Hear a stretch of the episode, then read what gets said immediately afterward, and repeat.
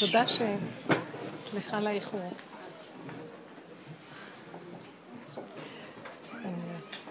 ישר איך שאני באה, אני רואה איך מושכים כסף. צריך שיהיה לו כסף. איך מושכים כסף? איך מושכים את השפע של הכסף?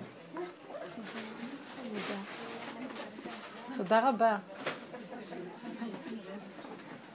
אין לכם כספומט?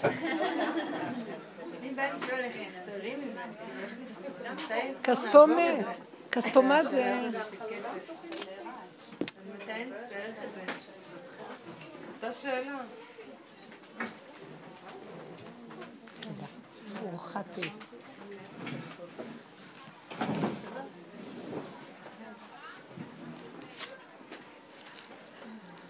וואו, תדעו ש...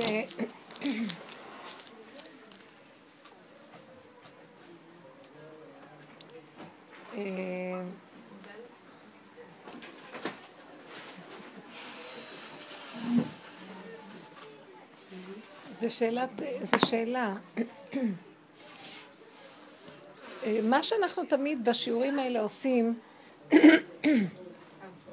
זה יש לנו איזה נקודה של דיוק שאנחנו כאילו, אני אגיד לכם מה, הדרך הזאת היא, אה, היא צרור מפתחות, שיש גם מפתח אחד ראשי. אם אנחנו נאחז בדרך הזאת, נצליח אה, להגיע למפתח, למפתחות של כל, המפ... כל, כל השטחים. וזה ההוויה של הדבר. זה האמת שדבר. רבי, רבי נחמן אומר, השכל שבדבר, האלוקות שבדבר, האמת שבדבר. בכל דבר יש את השכל שבדבר. בכל דבר יש את האמת שבדבר.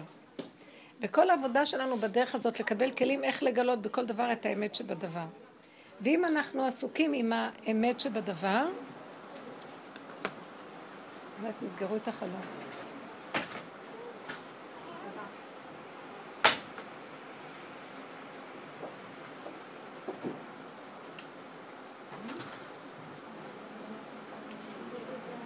אנחנו לא בדרך של הטבע אנחנו נאחזים בערכים שונים ומדרגים אותם. הערך של הכסף, ניקח דוגמה. אז אנחנו מדרגים את הערך של הכסף, נותנים לו מדרגה ורצים להשיג אותו. וזה בדיוק בורח. זה בדיוק ההפך מהנקודה. הדרך שלנו יש בה את יסוד האמת. אם את רוצה להשיג כסף, אז את צריכה להגיע למקום שאת לא רוצה להשיג כסף. ואז הכסף יבוא. בדיוק הפוך. מה אנחנו עושים? בדרך הטבע אנחנו רוצים, ואז רצים, תולים את הערך, שמים אותו מוטו כזה, או איזה אלילות, ורצים אחריו. אנחנו רצים והוא מתרחק. ככה זה עובד. בדרך העבודה של האמת, אם אני רוצה משהו, אני צריך לעבוד עכשיו לא לרצות את אותו משהו.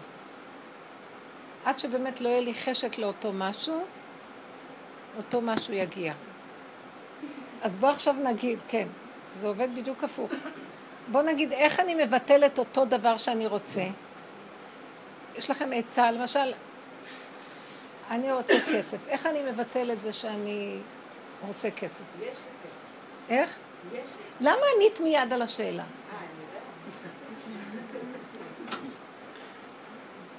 אתם מבינות מה היא אמרה? יש הרבה דרכים, איך אני מבטל, אני לא רוצה כסף. מה שיש לי אני מסתפק בו. שימו לב, תשובות בטבע. אני זוכרת שפעם נכנסתי לרב אושר ואמרתי לו שאני צריכה כסף. היה לי איזה חוב לשלם גדול, אז הוא עושה לי, את? אומר לי, את מיליונרית.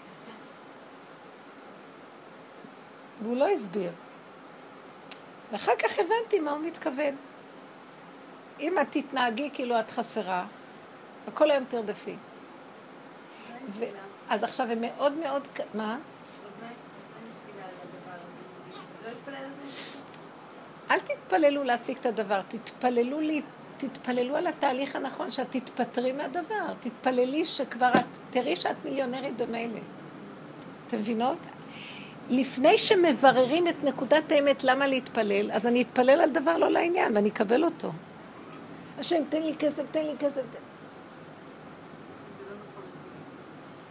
אל תתפללו, תן לי כסף. אני... אין כזה דבר שאין כסף. יש כזה דבר שהכסף נמצא והוא קרוב אליי ואני לא רואה אותו. אז דבר ראשון, מה מפריע לי לראות את, ש, שאני לא רואה שזה הכסף פה? שאני חושב שזה שם, אני רוצה, אז אני רץ.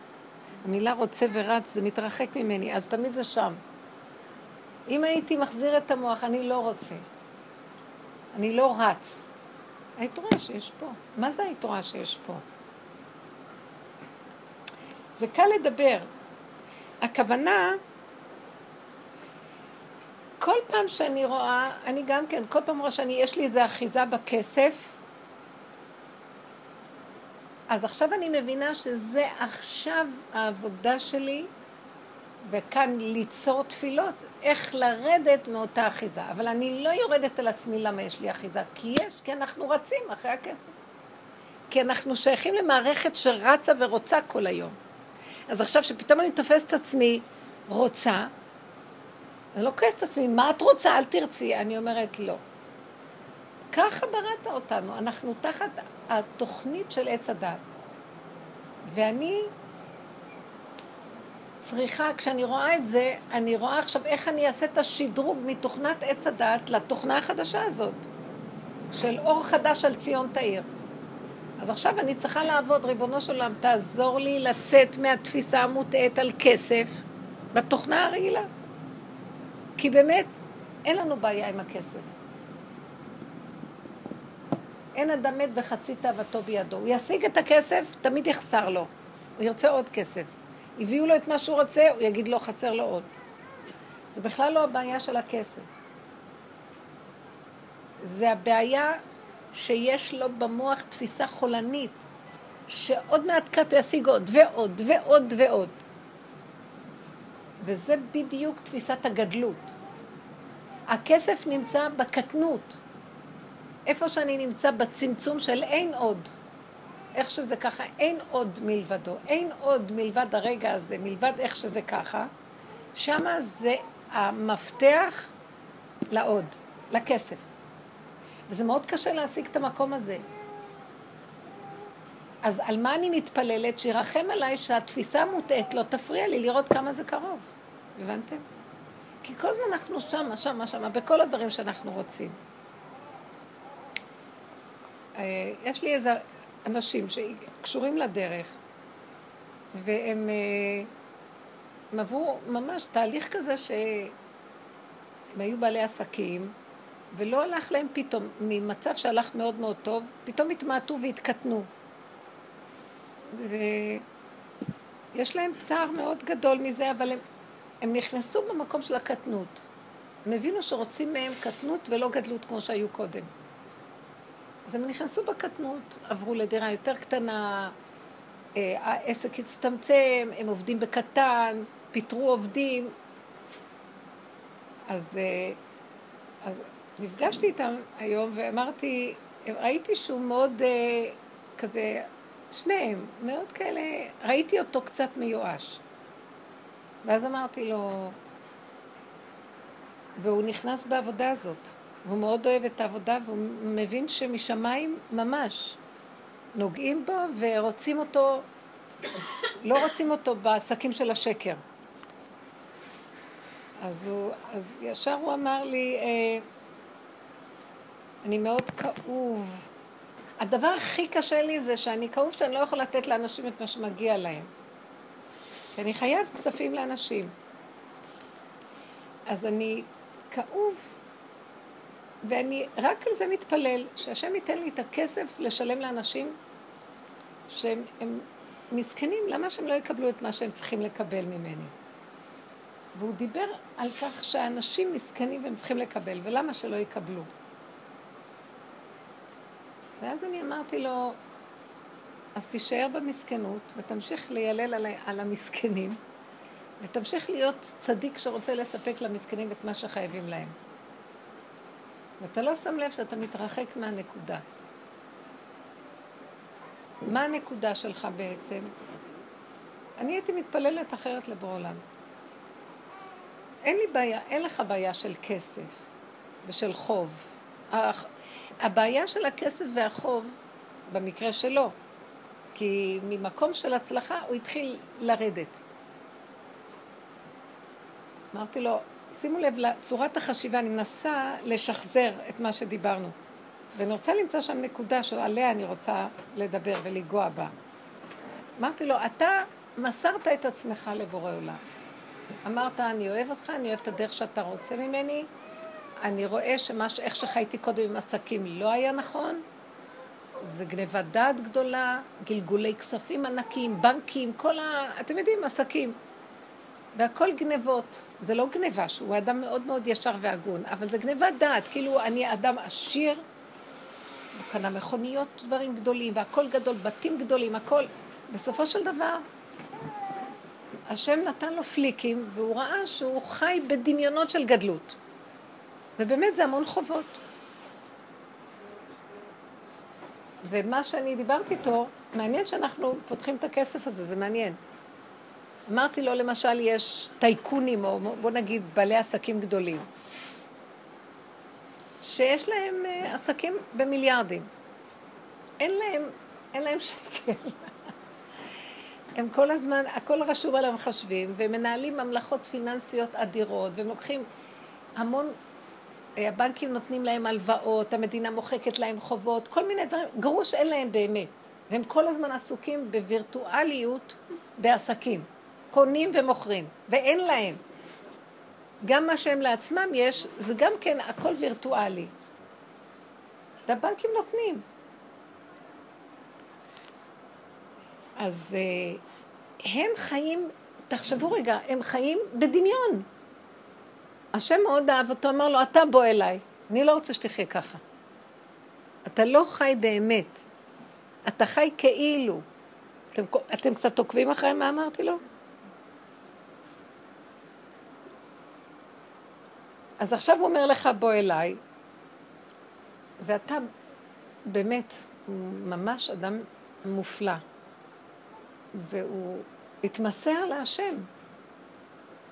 ומכה אחר מכה וביזיונות וכל מה שקורה כשמתמעטים העסקים, והוא הגיע לצמצום הכי צמצומי. ואני רואה אותו מיואש. אמרתי לו, מה קרה? הוא אומר לי, זו התשובה שאמרת לכם. אני לא יכול לסבול שאני חייב לתת לאנשים ואני לא... ואז הוא דיבר על האנשים. אז ראיתי את הצדקות שלו, ואז אמרתי לו, תקשיב, פה אתה עושה טעות מאוד גדולה. אתה הסכמת ללכת אחרי השם, בדרך האמת. מה זה דרך האמת? לכולם אני אומרת עכשיו. זה צמצום אחר צמצום להגיע לקטנות, לרדת מהדמיונות, מהגדלות, גדלות המוחין, החשיבות העצמית, בדרגות שונות, אני לוקחת, בוא נגיד, אה, האינטלקטואליות, כל הדברים האלה, או בוא נגיד, אפילו במדרגת רבנות, ויושב במזרח וכל מיני, יורדים יורדים. במדרגות הרגשיות, אוהבים אותך העולם, ופתאום נותנים לך פליקים, אף אחד לא אוהב אותך. במדרגות הכלכליות, את יושבת על ה top, ופתאום הכל מתמעט, בלאגן, כלום לא הולך, ירידה. אמרתי לו, השם משך אותך להתמעטות כי הוא רוצה אותך, ולא ברעש השם. בנקודה קטנה, אמיתית, מצומצמת, מרוכזת, שהיא המפתח של כל האוצרות. אז הוא אמר לך, במקום להיות בכאילו אוצרות, בוא אני רוצה לתת לך מפתח של כל האוצרות באמת. אז התהליך בין כל האוצרות לבין להשיג את המפתח, בין הכאילו אוצרות, לבין המפתח האמיתי של האוצרות, יש תהליך של התמעטות, נכון? לכי מעטי את עצמך. התמעטות. עברת תהליך של התמעטות. יש לך חובות. זה שאתה עוד חושב שהחובות שלך, זה מחזיק אותך אחורה. כי אתה כבר עזבת את העולם שאתה עושה עסקים והחובות הם שלך. אתה התמסרת אליו ובאת אליו, נשארת בלי כלום. אתם עוקבות אחריי? ואתה עובד בקטנה. וחוק הקטנה, הוא אומר לי, זה מדהים. אני עובד בקטנה שאי אפשר לתאר. הם צמצמו את עצמם במגורים, בעסקים, בהכל, והם עובדים שניהם, וצורת עבודתם, הכל בקטן. הוא אומר לי, ולא חסר לנו דבר, אבל מעיק עליי החובות. אז אמרתי לו, כל החובות שייך עוד למהלך הקודם. כי הוא הוריד אותך מהמלאך הזה של הגדלות. אז כל החובות הגדולים של הגדלות, של ממלכת הדמיון, שייך לו. שייך לו. למה אתה חושב שזה שלך? הוא אומר לי, זה יפה, אבל, אבל, אבל אני חייב בסוף. אמרתי לו, נכון, אבל אם אתה לא נוגע בנקודה מבפנים ועובד איתה לפרק אותה, איך הוא ייכנס? הוא ייקח את החובות עליו? זה נשמע לך כאילו וירטואלי, מה שאני אומרת, אבל אתה רק צריך לעשות עבודה אחת קטנה. ואתה הולך לאיבוד. אני לא יכול לשלם להם. האני שלך מתגדל בצורה אחרת, בצדקות של אני חייב, ואני, הקדוש המעונה. וזה גניבה עוד פעם. אז זה גניבה של מוסריות, בגדלות של עולם המידות והמוסר. קדימה, הוא סובב לך את הסיבה, תגיד לו אתה, אני, מיל... אני הייתי נשאר שם והייתי לוקח אחריות לשלם את החובות כרגיל. בעיטה אחר בעיטה, התמעטות אחר התמעטות, נשארו עוד חובות משם. אני נכנסתי לעולם ההתמעטות. בעולם ההתמעטות לא חסר לנו דבר, באמת. כל יום קמים, אוכלים, שותים, ואין לנו, לא חסר דבר. כולנו נראים בסדר. אבל יכול להיות שהספיחים של העבר. ואז אנחנו אומרים, את הספיחים האלה זה שייך לממלכת העבר. תסדר לי אתה את החובות שלי. מה אני כן צריך לעשות כדי שאתה תסדר את החובות? החובות האלה, אנחנו צריכים להיכנס אותם. עכשיו אני אחלק את זה, זה לא עכשיו איך עושים כסף. זה איך קודם כל מתפטרים מחובות שהעולם הקודם יוצר לנו, והוא לא מסדר לנו שקודם הוא יחזיר את החובות ואז הוא קורא לנו לעבוד את השם. באמצע שיא ההצלחה, פליק, פלק, פלוק, מכל הכיוונים, והוא מושך אותך אליו. אבל את נשארת עם המון יבלות שצריכים לסדר אותם. המקום הזה שייך לו. אז עכשיו המוח שלך לא צריך להיות שזה אתה, ולהיכנס להתמסכנות. לך במקום אחר. ודיברנו גם מאיפה יכול הכסף לבוא, ודיברנו שבעצם דומה בדומה מתקן, הגדלות תביא כסף לגדלות. והוא יסדר לך סיבה של גדלות, והכסף ישולם דרך הגדלות. כי זה, בקטנות אתה לא יכול להשיג להחזיר את החובה. אבל הסתכל ואמר לי, זה גאוני. אמרתי לו, מאוד גאוני. השם יכול להתגלות ולתת לך, אם אתה תבנה את הנקודה הנכונה. זאת אומרת, אתם רוצים כסף? בואו נחפש איפה הנקודה הנכונה. זה לא שאנחנו רוצים כסף. יש לנו חמדנות לערך מדומה, ועד שלא נתפטר ממנו, איך מתפטרים ממנו? אומרים לו, ריבונו שלום, כך בראת אותי, זו תכונה שלך, אני לא יכול, רק אתה יכול לסדר אותה. החובות שלך ולא שלי. כי אתה סובבת את כל הסיבה. אתה סובבת אותי עם תכונה כזאת, או עם חברה כזאת, שרוב חיי אני חי אותם, ומשפיעים עליי שהכסף זה הערך בחברה, ואני רוצה לבוא אליך, אבל זה מפריע לי. אז תקבץ אותי אליך בתכונה הזאת של החברה. אני לא רוצה להיות, ש... אני לא מתחיל לעבוד עם כסף, אני עושה ניתוח לתפיסה המקולקלת שיש לי בשיטת עץ הדת על הכסף. אתם מבינים את מה אני מדברת? שם אני מתחיל לעבוד, אני לא עובד על הכסף. אני עובד לפרק את הדמיון של החסר של הכסף, כי לא חסר דבר באמת. יש דמיון כל הזמן של חסר, ואנחנו מפרנסים את הדמיון הזה, וזה לא נגמר אף פעם. אין אדם מת וחצי תאוותו בידו. כולם מתים עם תחושה שאנחנו להשיג עוד. וכל העבודה היא להגיע למקום הפוך. הכנסת אותי לעולם ההתמעטות, שזה החוק הזה של העבודה שלנו, זה חוק, חוק הנקודה. חוק הצמצום, חוק יסוד האמת, חוק לא מעבר לים, לא בארץ רחוקה, בפיך ובלבבך. חוק שזה לא שם ולא רצים, הולכים צעד אחורה. חוק הצמצום. כל יסוד הכסף, שימו לב, איך משיגים כסף? אז זה סוד הקלקול של התוכנה שאני חושב איך להשיג כסף, היא מפריעה לי לשרת את הכללים של החוק החדש שאני מתחיל להיכנס אליהם. וחבל מאוד שאנחנו שומעים דרך וחיים איתה, ואנחנו לא מתמסרים אליה באמת. כאילו אנחנו חיים איתה, אבל חלק מאיתנו עוד הולך על הטבע הרגיל שלה. וזה ברור. אבל לפחות בואו נראה איפה הקלקול נמצא. ובכל מיני שטחים אנחנו עושים את זה. יש מציאות, נכון? יש חוגים, משכנתה, מינוס, אה, זה לא איזה שהם הנאות. נכון שבטבע של הדברים יש כזה דבר, אבל אנחנו היום לא, אנחנו רוצים לגלות מה מסתתר מאחורי הטבע. יש כאן מזימה מאוד נעל, נעלמה, יש כאן עלילת דברים מהעולם הזה. אתם מבינים מה זה עלילת דברים? חבר'ה, הם מרמים אותנו פה, אתם לא מבינים? אתם רוצים מילה אחרת? מתעללים בנו פה, אתם לא מבינים? יש איזה משהו שכל יום עושה לנו ככה, זורק אותנו. בומרנג, ההוא תופס, מחזיר. זה כוחות שמתעללים בבן אדם. מדי פעם נותנים לו איזה רווחה קטנה ואחר כך עוד פעם. זה נשמע נורא. תראו, השיעורים האלה הם שיעורים ש... של גילוי האמת. האמת היא קשה לבני אדם להשיג אותם. אה, את חושבת שככה, את מסתכלת על החיים ככה, יש לך דיכאון. הם לא מבינים שכולם נמצאים בדיכאון. הפוך. עכשיו, מה הבן אדם צריך לעשות? נכון שיש לנו רגעים שהמוח הזה משתלט עלינו, אז פה התפילה. לא תספק לי את מה שהמוח נותן לי.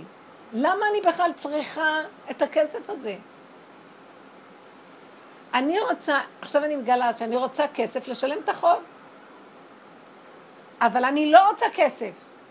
מה שקורה במוח, אני רוצה כסף. לא. פתאום יש לך איזה רצון לאיזה שמלה. את צריכה כסף לשמלה. יש לך רצון לבנות איזו תוכנית שהיא לתכלית של האמת. אז הוא יביא לך. מתי הוא יביא לך? את צריכה לדעת שהסיבה שהוא הביא לך רצון לעשות איזה פעולה או לקנות איזה משהו, היא אם כל תינוק בא לעולם וכיכרו בידו, היא מביאה את הכסף שלה איתה. מה שאנחנו רוצים, אנחנו נתקים את הדבר ושמים את הערך של הכסף ורצים על הכסף. אז הכסף הזה הוא מדי, מאוד מדומיין. אתם רואים את השטרות האדומים האלה? אז בעלי ספר שטרות אדומים, אמרתי לו, אל יתני נא מן האדום האדום הזה. אז הוא אומר לי, תראי, את ממש נראית כמו עשב. אמרתי לו, ככה נראה העולם אחרי הכסף. כסף, עשב. זה כמו עשב. זה כמו ממש האדומים האלה, השטרות שלה. הליטני נא מן האדום האדום הזה. ואת מסתכלת על העולם, את אומרת, תגידו, ונגמר, הוא נותן לי. נגמר לי. ועוד פעם אני רוצה, ועוד פעם נגמר לי, ועוד פעם. לא רוצה, נמאס לי, נמאס לי, נמאס לי. זה כאילו, יש, יש לנו בפנים נפש אה, אצילית. תראו איך הוא מבזה אותנו. מה, לא עולה בדעתכם שזה נורא ביזיון? לפשוט יד, תן לי. לא, אבל השם אמר שאישה תבקש מבעלה. אני לא אכפת לי לבקש ממנו, אבל הוא לא נותן, רבותיי. זאת אומרת, הוא נותן לי, זה ביזיון שאני אבקש ולא אתן. מישהי אמרה לי אתמול.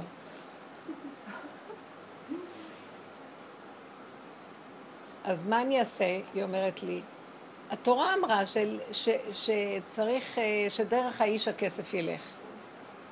ושהיא תתפלל שהשם ייתן לו כסף. כי דרכו הכסף עובר. זה הקללה.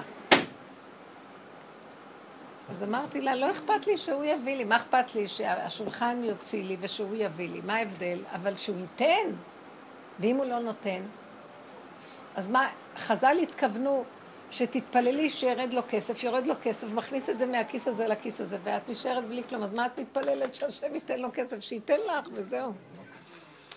זאת אומרת, העולם התבלבל עם הכסף, כי הוא תופס את הכסף, במקום להבין שהוא רק באמת אמצעי, שבזמן הגלות הוא קיבל את ה... הוא המתווך.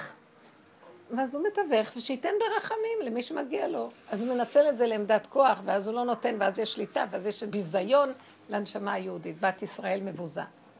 אז לזה הכוונה של התורה. אז אולי לרגע אחד, כן, שהיא תראה את הביזיון שלה ותצעק, אני לא רוצה את זה. לא, אבל מה אני אעשה? ככה כתוב, שהאישה ובעלה ייתן לה.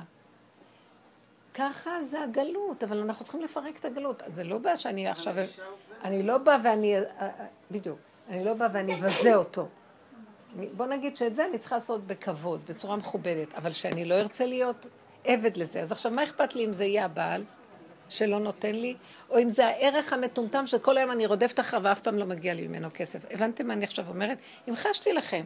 פעם את ממידה שהבעל ייתן, ופעם זה באמת, תסתכלי על השורש היותר עמוק. את מעמידה ערך שקורא כסף ואף פעם לא מגיע, ויש לך ביזיונות ממנו. למה שאני אמכור את החיים שלי על ערך מטומטם כזה? נכון שיש, זה שני דברים שונים. לבקש אותו, לחיות עם עולם שצריך כסף, לבין להתמכר אליו. אתם מבינים מה אני מדברת? אפילו אם את מתמקחת על הכסף, אבל את לא קשורה איתו. תבינו את ההבדל? זה ניתוחים דקים במדרגת הנפש של האדם. אם קלטתם מה, מה אני אומרת, אז תשאלו. אנחנו צריכים לעבוד על הדיוק הזה קצת. בואו נדבר על זה. כן. בעצם אומרת, לא לרצות את הכסף בפני עצמו, אלא כמו לרצות שיעבור דרכי, שישולם מה שצריך להשתלם, לא אני צריך את הכסף אצלי. תבינו, זה איך שהקדוש ברוך הוא סידר את עולמו. כאן צריך מטבע עובר לסוחר. זה ככה הוא סידר את העולם, שצריך לתת את השטר. פעם נתנו קילו קמח, אז נתנו קילו סוכר. היום אתה צריך את השטר האדום הזה, ואז אתה מקבל מזה משהו. מה אכפת לך? מה זה? אבל לא להיות אחוז בזה. ככה החוק של הבריאה. בסדר, הגעת לארץ שזו השפה שלה. אז כאילו, אז, אז מה שאני מבינה, מרגישה עצמי, זה להתפלל שיעבור דרכי בקלות, שלא יהיה לי בכלל... עניין של זה יהיה אצלי, שמה שצריך להשתלם, שישתלם, ומה שצריך להיכנס, שייכנס. אבל בדיוק, בדיוק. עכשיו, מה אני אומרת? איפה יהיה המקום הזה? בוא נחשוב יחד. שמה יהיה אכפת לי מהכסף? אכפת לי מערך אחר. מהו אותו ערך שאכפת לי במקום הכסף? השקט, נהיה בסדר. אה? השקט הנפשי הזה. האמת. האמת. האמת זה האלוקות. אין לנו מושג מה זה אלוקות, כי כמה שלא נגדיר אותה, לא נבין השם, אנחנו אומרים השם. גם זה לא ברור, אבל זה, זה הספק של כל הספקים, זה המפתח של כל המפתחות, ולא חסר דבר בבית המלך. מין הרגשה של ביטחון עילאי פנימי עוטף אותך, אין לך ממד של זמן ומקום, ולא יחסר דבר, מה שאת צריכה, בא לך איזה רעיון, רצון, איזה משהו ש... סיבה מסובבת לעשות, גם הכסף שיבוא איתו. ותדעי וזהו, ותהיי בשקט. אני שואפת למקום הזה. אז עכשיו, מה אני צריכה לעשות כדי להגיע למקום הזה? לדעת שיש משהו אחר שמפריע לי להגיע למקום הזה. מהו אותו כוח שמפריע? התפיסה העולמית הפשוטה. לקחנו עץ הדת, לוקח ערכים, תולה אותם, ואנחנו רצים אחרי, כאילו אנחנו מרחפים באוויר אחרי ערכים. ועושים מהם, מנתקים אותם מהמציאות האמיתית. ואז אנחנו עפים באוויר עם כל מיני, זה כמו בלונים, אנחנו בלונים שיש להם כל מיני ערכים באוויר. מוזר הדבר הזה.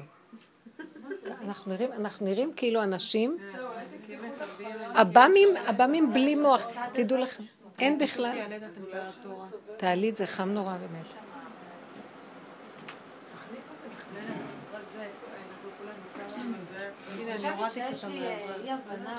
כן. כדי להגיע באמת לנקודה הדקה הזאת, זה גם מה שהיא אמרה וגם חוזר באיזשהו מקום. כן, כן. את מתייחסת, שאת מדברת לזה שאם אני לוקחת את הכסף כערך, ואני רודפת אחריו, אבל בגלל שאני חיה בעולם הזה, הכסף בעצם אמצעי אה, אה, לקלקל את הדברים, בואו נדבר רגע על הדברים הבסיסיים.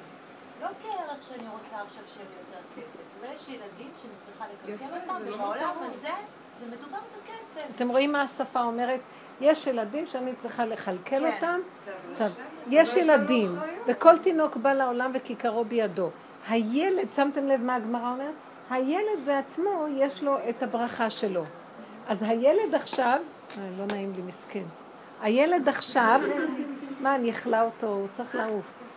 הילד את לא יכולה להגיד, אתה צריך יותר מדי דברים.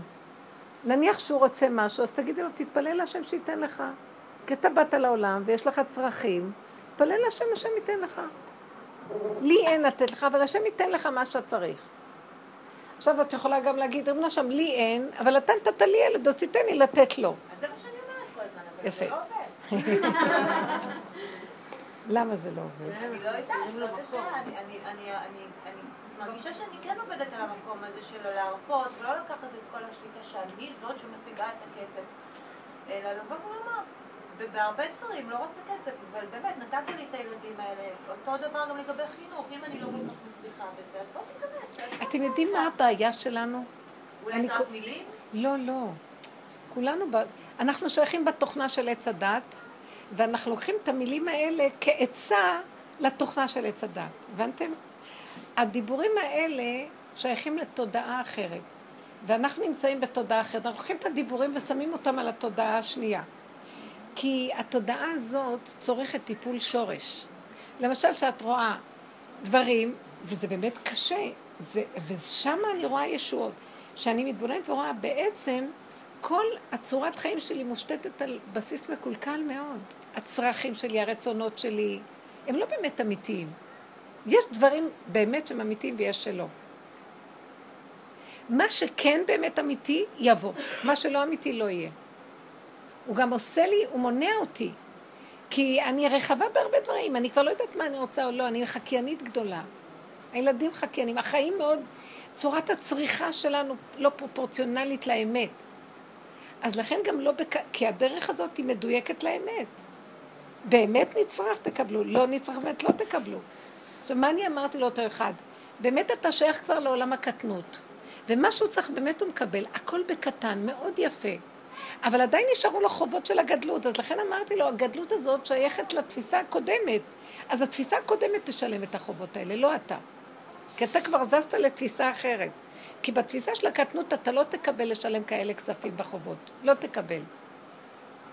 את, תבינו, כי, כי בתפיסה של האמת אין כאלה חובות. לא יכול להיות לבן אדם כאלה חובות. זה שיגעון הגדלות, שבן אדם יהיה חייב כל כך הרבה כסף. למה? כי הבנקים מנצלים אותו. הוא לוקח הלוואה של 300 אלף דולר לקנות בית, בוא נגיד לפני 20 שנה, הוא עוד לא התחיל לשלם את הרבע של הקרן, הוא רק משלם כבר 20 שנה רק את הריביות של זה. הלוא אפשר לצאת מן הדת, זה גניבה נוראית. אז זה, זה הפך האמת, אסור ריביות. כל מה שעושים, היתרי עסקות וכל הדברים האלה, אבל באמת, זה נושך את הבן אדם והוא לא יכול לצאת מהעולם, זה שקר. אז עכשיו, כשהוא עכשיו עצוב ואיך הוא ישלם את זה, זה לא צריך להיות עצבות שלו כשהוא כבר הגיע לרמה הזאת. כשאת דואגת מאיפה תקחי, את, אסור לנו להיות דואגים. אתם מבינים? קצת קשה לי להגיד את זה. אם את מוצאת את עצמך דואגת, תגידי, ריבונו שם, זה לא שלי, ועכשיו בואי נראה איך את נכנסת למקום הזה שזה לא שלך. צריכים אבירות לב, צריכים לב מאוד חזק. לב של גנגסטר כזה. לב של מתאבד, שהיד. נמאס לי מהחיים, לא רוצה יותר לחיות ככה. בוא נגיד, בנות שרוצות להתחתן ולא מתחתנות. דיברתי עם איזה מישהי. אמרתי לה, תגידי לבורם, לך לעזאזל עם השידוכים האלה ועם החתנים האלה. זה לא בורא עולם. אני אומרת את זה לאותו משוגע שמשגע אותי, שידוך, שידוך, שידוך, שידוך. אותו משוגע של כסף, כסף, כסף. לא חשוב כל מיני ערכים. מה רע לי? לא רוצה כלום. סגור לי את המוח, תן לי לנשום את הנשימה, לאכול טוב, לחיות.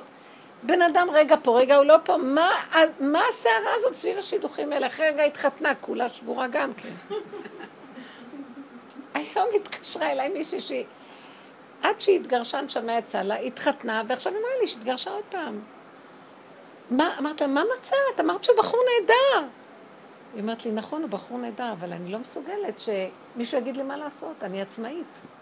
אז לא יכולתי לוותר על העצמאות שלי, ודיברנו על זה ואמרתי, די. לא יכולה שמישהו יגיד לי מה לעשות. אז אתם מבינים, אני באותו רגע רציתי לנשק אותה, נהניתי מהאמת שלה, אז תחי לבד, העצמאות שלך, מה את רוצה? מי חייב את כל המערכת הזאת בכוח?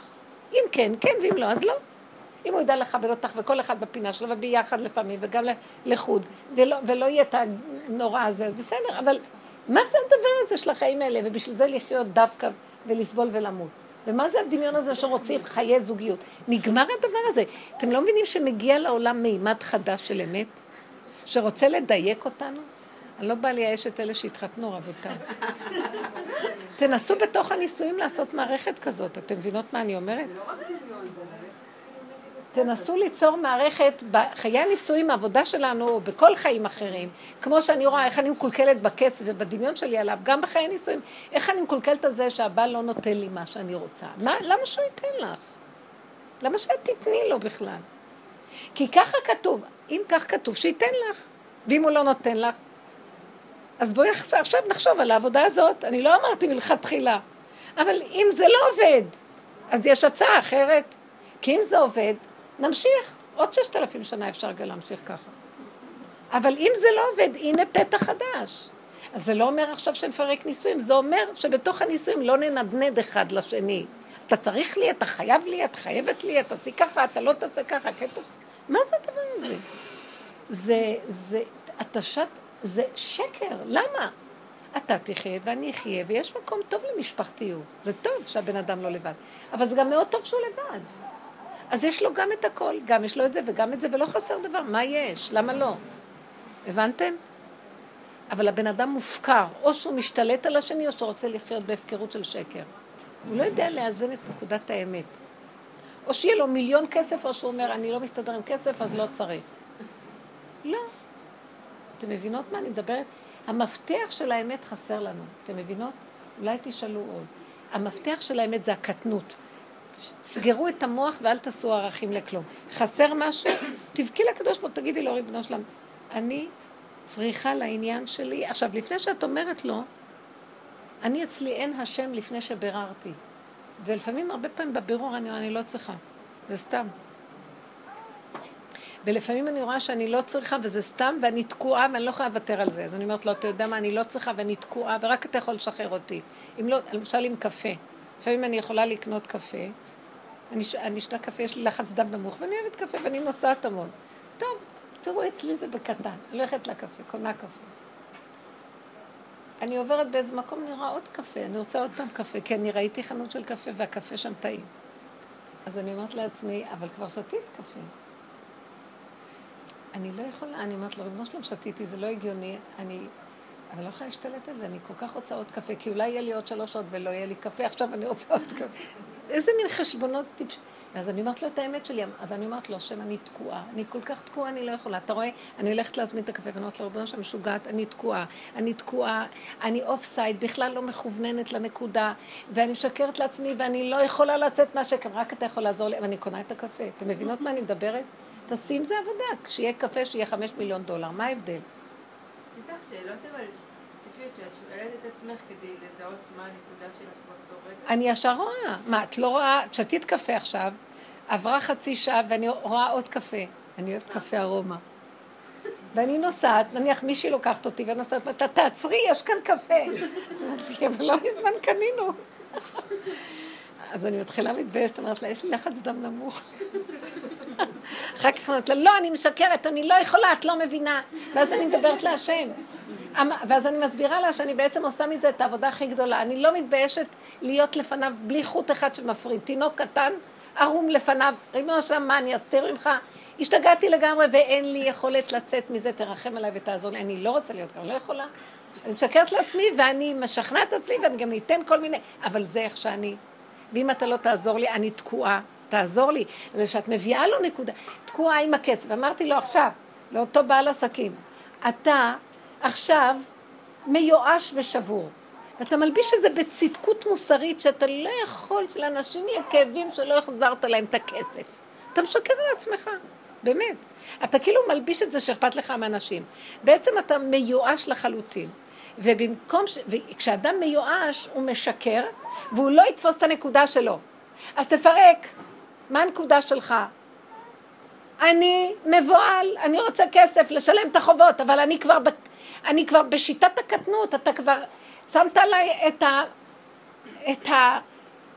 כרכת עליי את האור שלך החדש, שזה אור של קטנות, שאתה רוצה אותי בקטנות, ואני לא יכול להתעסק עם הגדלות. בבקשה, תטפל בזה, מה אתה עושה? אתה דואג, ואתה אכפת לך, ואתה מקרין. לאנשים את המסכנות שלך, שאתה צריך לתת להם, שיבינו אותך. אתה עובד עבודה לא נכונה, הבנתם מה אני מדברת?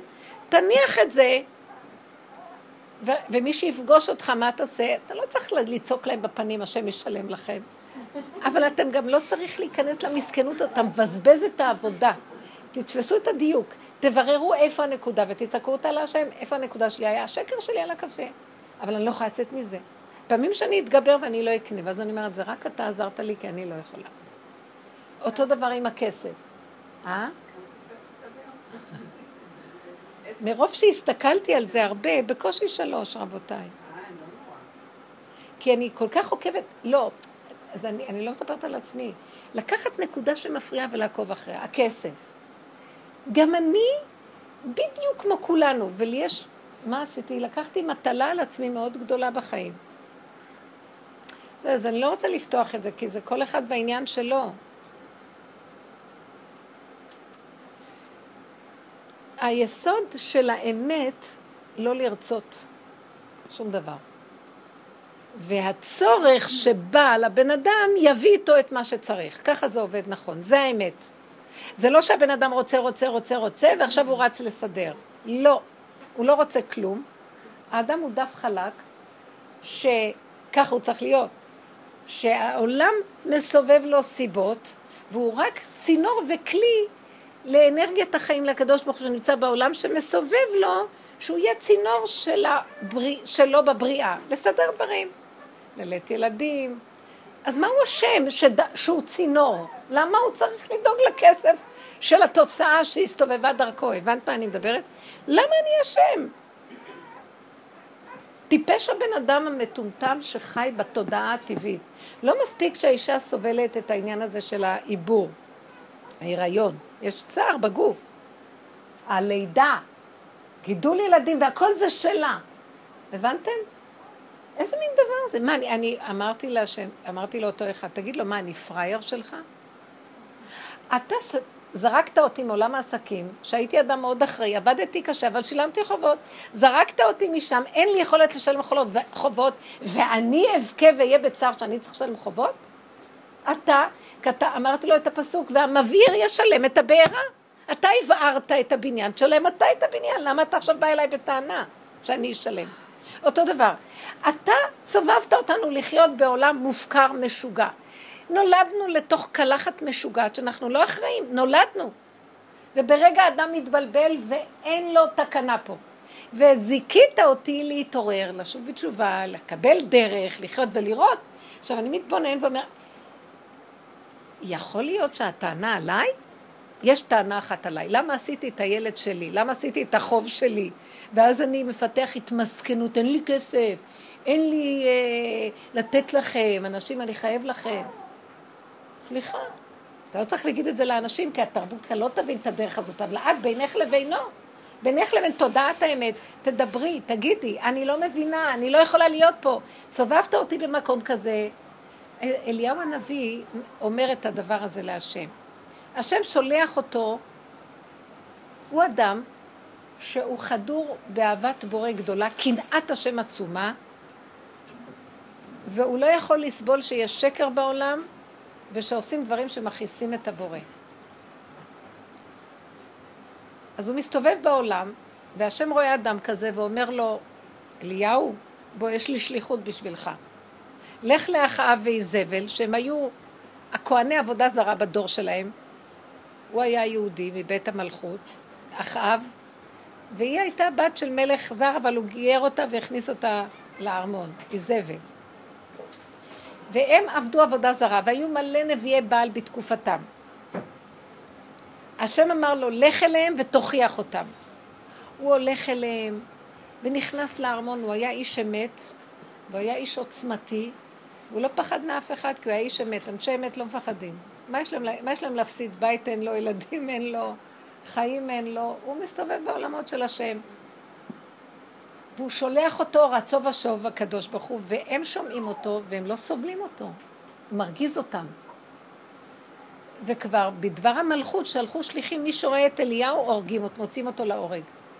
אז עכשיו כל הדרכים מלא, מלאות שוטרי חרש לתפוס את אליהו, להרוג אותו, ואז הוא מוצא את עצמו בורח למדבריות, אין לו איפה להיות בעולם.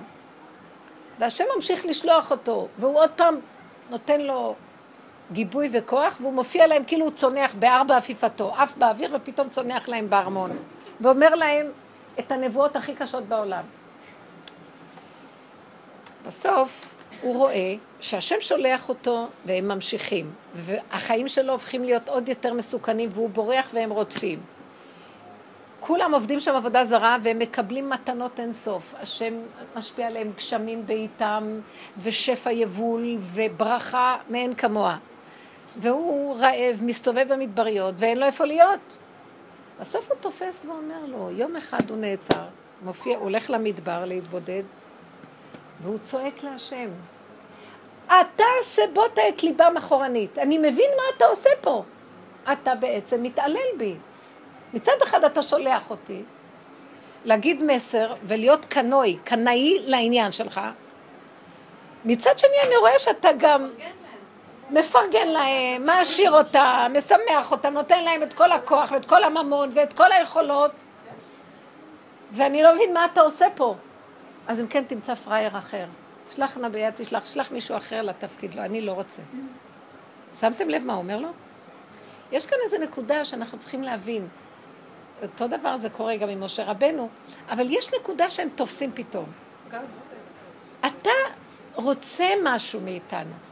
בשכל הטבעי אנחנו רוצים אחד ועוד אחד שווה זה, ואני רואה שבכלל בשכל האלוקי זה משהו אחר. אנחנו לא מבינים את המהלכים שלך, ואתה יודע מה? אני לא יכול. אני לא מבין, אני, אותו איש עסקים, אני אומרת לו, התמסרת להשם, באמת, אני אומרת לכם, זה שני אנשים מדהימים. התמסרו.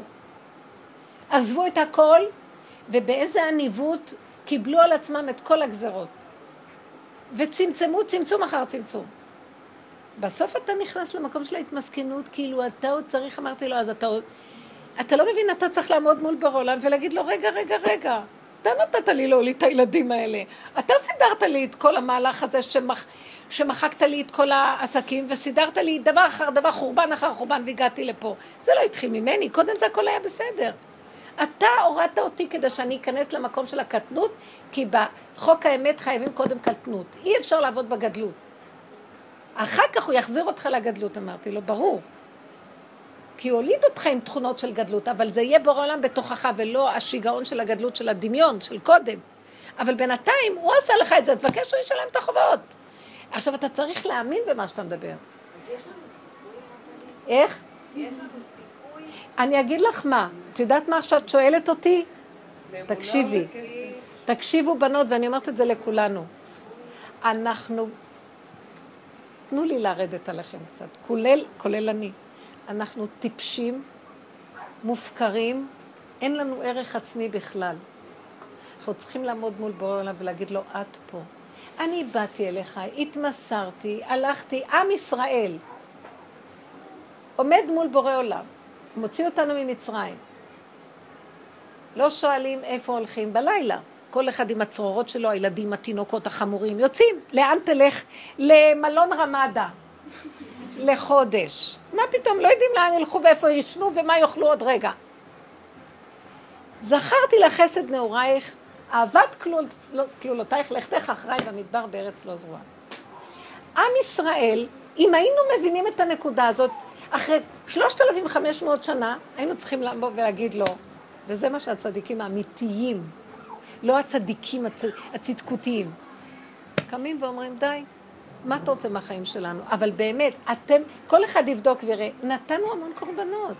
כל אחד בערך שלו, הקטן כקוטנו והגדול כגודלו. התמסרתי, הלכתי, נתתי, עשיתי. אז איפה אתה, ריבונו של עולם? אתם יודעים מה קורה לבן אדם? הוא... הגדלות של הדמיון של האני אומרת, לא יפה לדבר ככה להשם. שמתם לב איך השטן הזה מתלבש ואומר, לא יפה.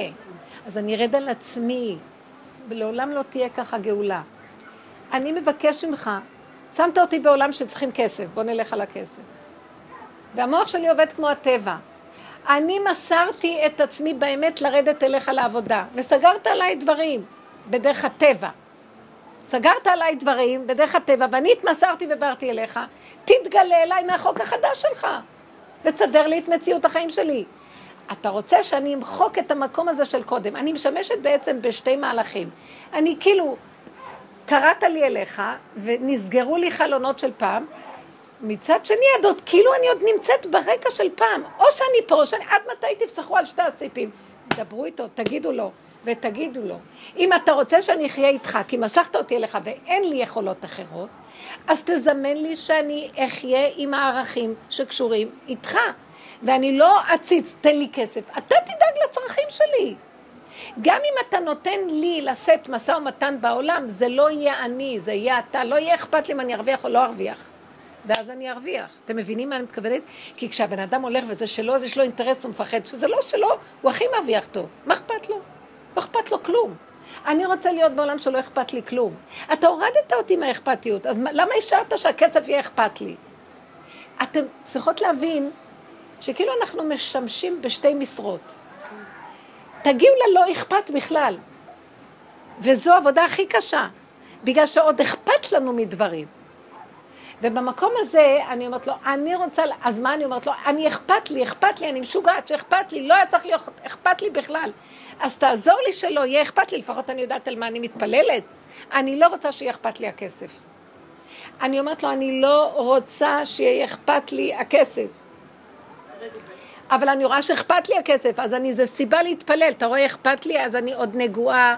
אני רוצה להגיע למקום נכון שאני בעולם צריכה כסף, אבל זה אתה תזמן ולא יהיה שלי. אני לא יכולה לסבול את העניין של הכסף. למה? אם אתה נותן לי להיות אחראית על הכסף, אני הקמצנית הכי גדולה. אני, היס... אני מתייסרת ממנו. אני לא יודעת, הכנסתי אותו נכון, לא הכנסתי אותו, עשיתי אותו נכון, נכון. תמיד נראה לי שאין לי מספיק, ואני יכולה, אתם מבינים, אני לא מתנהלת טוב עם השכל הטבעי וכסף. תודה. על זה אני צריכה להגיד לו, אני לא רוצה את זה. אבל אני רוצה שאתה תיתן את מה שצריך. תבינו את ההבדל. כן יבוא כסף, כן יתנהל דרכך, לא יהיה אכפת לך. ודווקא שם מגיע הכי הרבה שפע. אתם מבינות מה אני אומרת? זה, זה, צריך לעשות איזה ניתוח דק, כן, לא. לא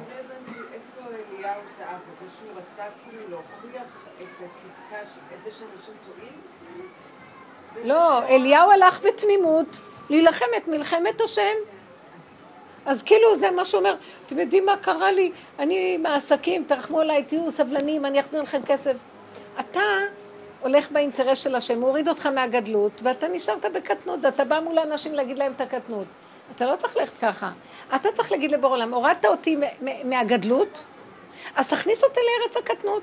השארת אותי עדיין בארץ הגדלות. יש חלק שחייבים להם, אז תיקח את זה אתה.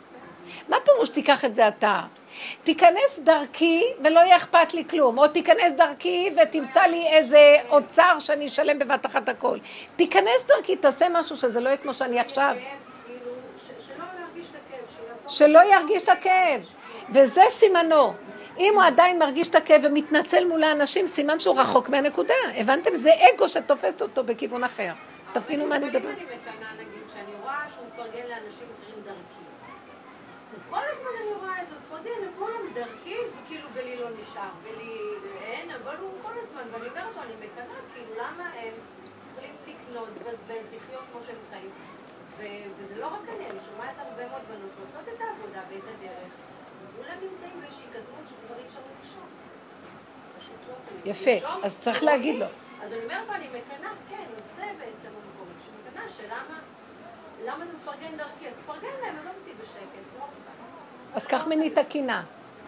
קח ממני את הקינה, ושאני צריכה משהו לא יחסר לי. ושאני צריכה משהו לא יחסר לי. העניין שעכשיו צריך להיות בעולם גילוי שלו. צריך להיות גילוי. זאת אומרת, אתם, הסכמנו לקטנות, הוא צריך להיכנס באותה קטנות, והוא יהיה הגדול בתוכנו.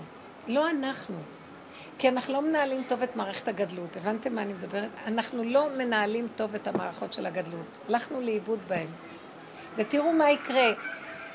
אם הוא ייכנס לעולם ותראו שדברים יסתדרו ותדעו שזה לא אתם, ולא יהיה לכם שום דאגה ושום בלבול, וגם לא יהיה לכם את התאווה לדבר עצמו. אבל דברים יסתדרו. אני מבטיחה לכם שזה הולך להיות. כי נעשתה המון עבודה לרוקן ולהישאר בקטנות. מצד שני, עוד יש לנו את המוח שתאב לגדלות, כמו כל העולם. יש לנו איזו כמיהה להרבה, לגדול, לרווחה, ל... לקנא. אז בגלל זה שומרים שבת? אה? בגלל זה שומרים שבת? למה? יש לך את המקום הזה שאתה לא לא פועל באופן אה. שפועל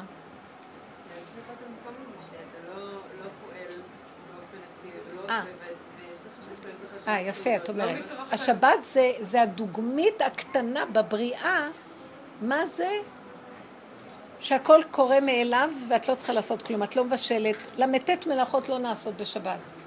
כי יש כוח שפועל במילא ועושה. למשל, אסור להשקות את הצמח.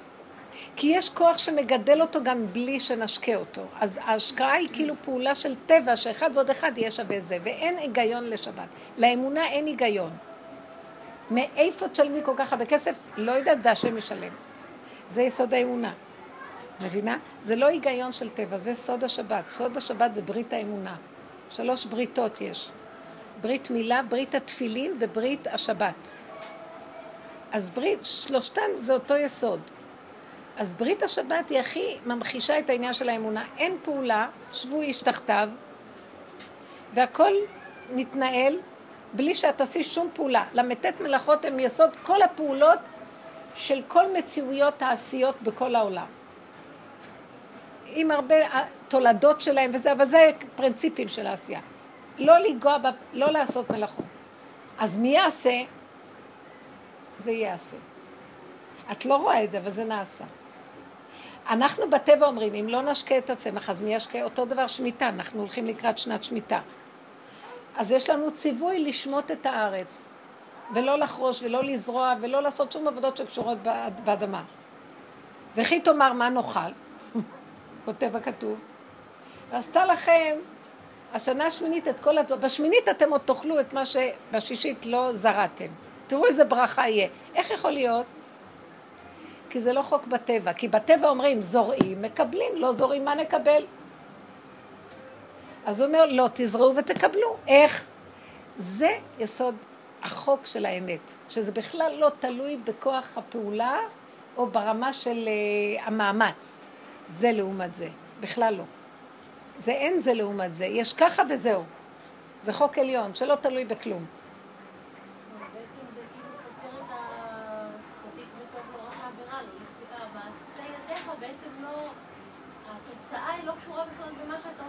עכשיו, בעולם שאנחנו חיים בו, בתודעה של עץ הדת, זה מאוד קשור.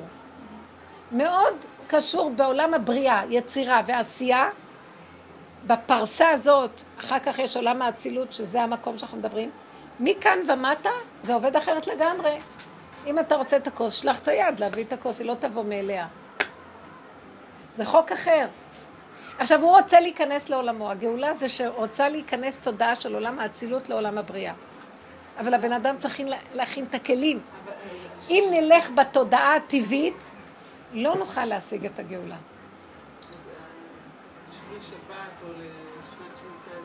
כל השש שנים עד לשנת שמיטה, או כל השישה ימים עד השבת, זה בעצם השלב שאנחנו נמצאים ב... זה כאילו, אני... בעולם הבריאה. זה עולם הבריאה, זה עם הכסף או עם הבעל או עם... כל הגמרא, כל חוקות התורה, תורת משה, בזמן הגלות, זה הששת אלפים שנה. כמובן יש בתורת משה גם את השבת. זה, מעגל שבעצם בקטן חוזר כל שבוע. וואי, איזה רעש. שמה? הוא בעצם חוזר כל שבוע. וכל שש שנים. זה אותו חוק, זה אותו יסוד. כן. אז השאלה אם זה לא... טבעי, בטבע שלנו, שיש לנו את המקום הזה, שאנחנו כל הזמן כאילו רוצים, רוצים את העולם הזה, ואז אוקיי, איפשהו מגיעים לאיזה הרפאיה, מגיעה השבת, נגמר השבת ועוד פעם. כאילו זה... נכון, זה נכון, זה נכון, זה טבעי שזה כך יהיה. אבל איפה זה... ואם תשאלו תלמידי חכמים, הם לא יגידו לכם לעבוד את העבודה הזאת. לא, אז מה אנחנו עושים בעבודה הזאת? אנחנו כאילו רוצים להביא למצב הנפשי שלנו את, המצב של השבת. נכון? הלוואי, הלוואי. אנחנו רוצים מבחינה נפשית להיות משוללים מלחץ דאגה, כאב, צער, חרדה, ולקראת הסוף הוא ימלא אותנו בדבר הזה. זה כמו ערב שבת, איך נראה העולם ערב שבת. אצים רצים וכולם עסוקים ובלאגן ו... ואקשן ויש כוחנות וזה, ואנחנו כאילו מדגישים לנו כמה אנחנו בעולם הבריאה תקועים. זה, זה שעות של לחץ. כולם צועקים, מוציאים את השק... כתוב בגמרא להיזהר, מהסק... להחביא את הסכינים, כי אחד יכול להרוג את השני. כתוב להחביא את הסכינים. אבל זה בדיוק איפה שאנחנו נמצאים. איך? זה בדיוק הזמן שאנחנו ממש, נמצאים בו עכשיו. ממש. אבל יש עוד קצת זמן עד האלף השביעי, זה די... אה. יש עוד 200, יש עוד 230 שנה בערך עד האלף השביעי. אז מה נעשה? המאתיים האלה הם זה בערך, אה, בזמן ירושלים זה 40 דקות. לפני אה, השבת. צריכים להדליק נרות ולעשות לפני הזמן של כניסת שבת, שבת. לכן אנחנו עובדים לעשות שבת. אנחנו בדרך, למה נכנסה הדרך הזאת לבריאה? כדי להכין את הבני אדם, כי זה הזמן שלה עכשיו. סליחה רגע. מה? את אומרת עולם הבריאה ולא עולם העשייה. הבריאה, יצירה ועשייה זה אותו עולם, זה דרגות אבל. בוא נגיד שהבריאה זה כמו השכל הטבעי, היצירה זה ההרגש, ועולם העשייה זה הפעולה והמעשה. זה עולמות. כן. למה לא להגיד עולם העשייה? זה אותו דבר. כי עולם העשייה תלוי בבריאה. סוף מעשה במחשבה תחילה. אז הבוס של עולם העשייה הוא בעצם עולם הבריאה. נמצא שכשאנחנו מדברים על כסף, על פי היגיון, זה נכון. בן אדם יטרח ויהיה לו כסף. אנחנו רוצים להיכנס לחוק אחר. אנחנו לא רוצים לשים את הכסף כערך. אנחנו לא רוצים לשים את הבעל כערך. זה נשמע נורא, ואני אגיד לכם, רבנים לא אוהבים מה שאני אומרת. אנחנו לא רוצים לשים את הילדים כערך. אנחנו רוצים את המפתח שיכול להחיות לנו את הכל משורש אחר. לא מהמקום של המוח של האני, שהוא מחקה את הכוח הזה, והוא רק אני שכלי, אבל לא השכל האמיתי. זה דומה לשכל האמיתי. הכל כאילו. כמו שאמרתי לכם, הטייקונים האלה שיש להם מלא כסף ואין להם, אגורה והם מלאים חובות. מיליארדים של חובות יש להם. אתם לא מבינים? זה הזוי איך שאנשים עובדים. הם לוקחים הלוואות ואין להם כסף והם, והם מתכננים. אה, התשובה הזה, שיש לו את הגז, הוא כבר מכר, עוד, עוד לא הקים בכלל, המפעל רק מתחיל לה, לא לעבוד, לבנות אותו, הוא כבר מכר למצרים 30 שנה, כבר יש לו כסף, הוא קיבל את הכסף. 30 שנה שהוא כבר מספק להם גז. הבנתם איך שזה עובד? זה הזוי. עוד לא התחיל להפיק גז אפילו. הוא כבר חתום וקיבל כסף על זה. כאשר, תראו איזה הזוי זה, כאשר, אני לא מבינה איך. זה לא שטחים שלו, זה של המדינה. ו... ואיך הוא קיבל את זה שהוא יעשה את זה, והרווחים שלו. על... אבל זה גם שלי, ושל כולנו פה. והממשלה מסכימה לו. למה הוא עושה את זה? כי הוא הכי מדומיין שבעולם. והוא כל כך מאמין בדמיון שלו, וככה הם הולכים, כל אלה שבונים ממלכות כאלה, ויום אחד זה קורה. אני לא מאחלת לאף אחד שיקרה, ויום אחד פתאום אתם רואים, זה נעלם, הוא נכנס לבית סוהר, זה קרה לו, זה, זה, זה דברים, ש... כי זה הכל דמיון, זה בנוי על קרעי תרנגולת הכל.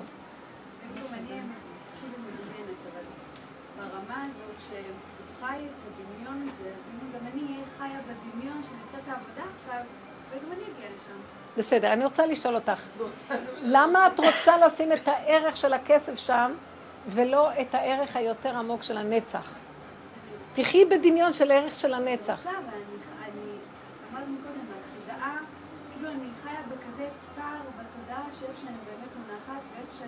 כאילו רוצה באמת.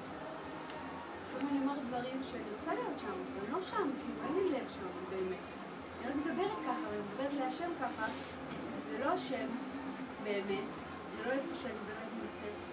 כאילו... איפה זה כן? לא- מה, אז מה כן? מה כן זה? לא.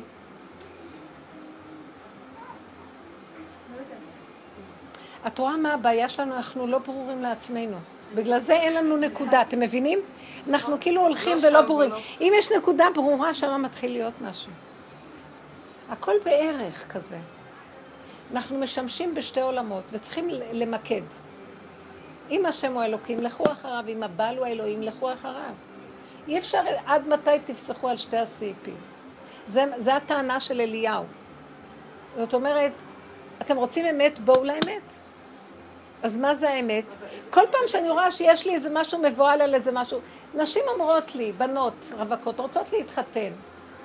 הן בנות מבוגרות, שרוב החיים, לא רוב, בוא נגיד אם הן בנות 40, אז הרבה, חצי מהחיים עבר עליהן עם עצמן לבד, בעצמאות. הן כבר נשים עצמאיות, ויש להן עוד איזה מחשבה כמו ילדות קטנות שהן רוצות להתחתן.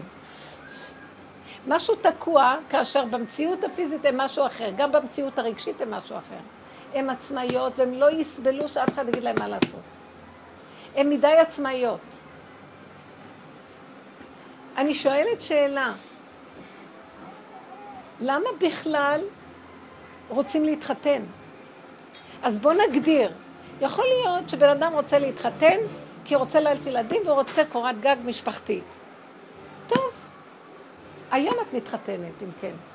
לא, היא רוצה גם איזה אהוב, כזה אבירי כזה, או איזה דמות שהיא תוכל לדבר איתו, ויש להם דמיונות, כולנו מתפתחים בדמיונות, כל אחד מה הוא חושב. רבותיי, זה מתאים לגיל 19. כי גם זאת שהתחתנה בגיל 19, מישהו בסוף התפכחה שזה לא בדיוק השיחות נפש כל היום. אתם מבינים? זה כאילו יש משהו לא מבורר פה. אם רוצים להתחתן כדי ללדת ילדים ומשפחה, שימו בנדה על העיניים, תובילו אותי במעגל של עשרה גברים, מה שאני אבחר, זה יכול להיות זה. כי זה לא חשוב. ואיך שאני עושה את זה יהיה. אבל יש לי עוד כל מיני דברים, כאשר אני כבר עצמאית ויש לי כבר דברים אחרים, אני מבולבלת, אני מערבבת ערכים שונים ודמיונות על עצמי וכל מיני... וברמה הזאת לא יכול להיות בעל. לא. אז השאלה אם בכלל צריך להיות. בשביל מה? כי תבדילו, אתם לא מבינים? נשים פעם התחתנו מוקדם, לא שאלו אותם. וללדת ילדים, קורת גג, משפחה וזהו. היום התפתחו המון דמיונות והמון בנות רווקות, אבל זה בדיוק בגלל זה, אותו דבר הנושא של הכסף. זה בנושא הזה, וזה גם אותו דבר הכסף. אתם מבינות מה אני אומרת? אנחנו מדומיינים על הכסף כי אנחנו אפילו, כי אנחנו מופגזים במטח של צרכים שהם בכלל לא מגרדים לנו את השטח, אבל כאילו אנחנו צריכים אותם. וככל שאנחנו צריכים אותם, אנחנו בעצם נכנסים ל...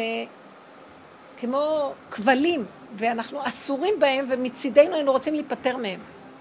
בשביל מה צריכים אותם? אבל זה מין מערכת שגוררת אותנו, ואנחנו חולים ומשתעבדים לה, ותקועים איתה. אז כסף לא יבוא, חתן לא יבוא, תסכולים נשארים, הדמיונות נשארים. אין, צריך נקי, פשוט, קטן, ברור. אתם יודעים מה צריך פשוט? פשוט. אני תגידו לעצמכם, מה אתן רוצות באמת? תדעו לכם שאנחנו לא מבוררים בכלל. כשאמרתי לאותו אחד, אתה לא מבורר, איך יבוא לך הכסף על החובות? כשאתה תדע שהחובות לא שלך, אבל אני עשיתי אותם, הוא אומר לי. אתה עשית אותם כשהיית בממלכת הגדלות, ויכולת לשלם אותם בממלכת הגדלות, ואחר כך היו עוד חובות, והיו לך עוד, וזה ממלכת הגדלות. הורידו אותך בעל כורכך מממלכת הגדלות, לממלכת הקטנות. בעל כורחי אומר, אמרתי לו, כן, כפו עלינו הר כגיגית, כן. השם סימן אותך, הוא בן אדם מדהים, שם עליך פעם, אתה תבוא אליי. השם סימן את עם ישראל, כפה עליהם, אתם תבואו אליי. עכשיו, שאומר לנו, אתם תבואו אליי והכריח אותם, כפה עלינו הר כגיגית, אנחנו צריכים להגיד לו כל היום, סליחה, סליחה שלא עשינו כך, לא... סליחה, סליחה, סליחה, אתה כפית אותנו.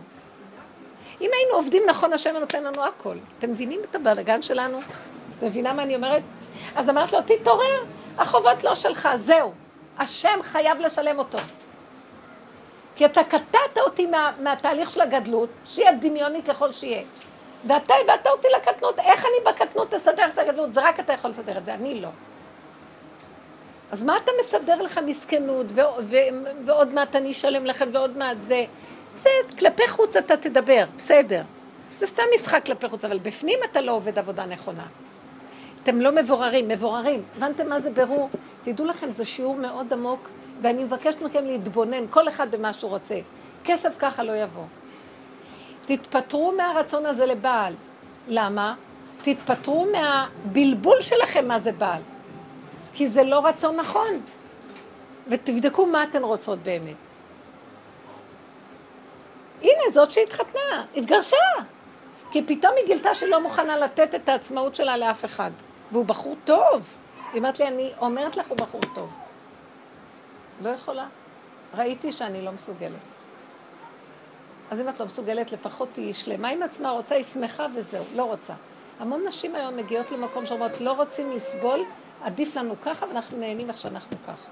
זה אמיתי אצל השם ואוהבים את זה, השם אוהב את זה. והוא ייתן לך את כל מה שצריכה ככה. את רוצה משהו אחר, תבררי מה, מה את רוצה. אני מעדיפה שניצור את הקשר האמת עם הנפש, ונהיה מקווננים לקשר שלנו עם בורא עולם הנכון, עם האמת, בוא נגיד במילים יותר פשוטות ששייכות לנו, ונשכח מכל שאר הדברים. ותראו שהוא ייתן לכם הכול. לפי סיבות. צריכים אבל את הבירור, כן. לא כמו שאנחנו רוצים פה. אז בעצם את אומרת שכאילו יש לי צורך באמת שהוא מאוד גדול, שאני חושבת שזה רצון, זה צורך, שלכל נשמה יש איזשהו צורך באמת. יש לנו רצון להיות קשורים בפשטות הפנימית, ברגיעות, במתיקות, כמו ילדים קטנים שרוצים מתיקות וערבות ולא רוצים להיות דואגים. וליהנות מהחיים, כולנו. זה ברמה של צורך או רצון? על זה התלבש עלינו כאן הרבה דברים שהם מדי גדולים עלינו, והם לא משרתים אותנו בכלל. בוא נגיד שהקדוש ברוך הוא אמר לא טוב היות האדם לבדו, אעשה לו עזר. זה מאוד טוב, עזר זה, זה טוב נחמד מאוד. אבל אחרי שאכלנו מעץ הדת ויש קלקול, נכנס, נכנס משהו, שד במוח, צורת חשיבה. הוא צריך לעשות לי, אני צריכה לעשות לו, הוא צריך לזה, הוא חייב לי, אני חייבת לו. זה מקלקל את כל המקום של אעשה לו עזר, שיהיה לו חיים טובים. זה מאוד מקלקל. אז עבודתנו היא איך להשתיק את המקום הזה ולתת לנישואים לצמוח מעליהם. יש להם כוח הצומח שלהם, לא צריך להנחות אותם עם השכל או, או עם ההבנות, אתם מבינות? בואו נחזור לנושא של הכסף. אני לדעתי, הנושא של הכסף, מה זה לדעתי? לדר... לדעת של דרך העבודה. אני גם מבקשת ממנו. אני אומרת לו, ריבונו של עולם,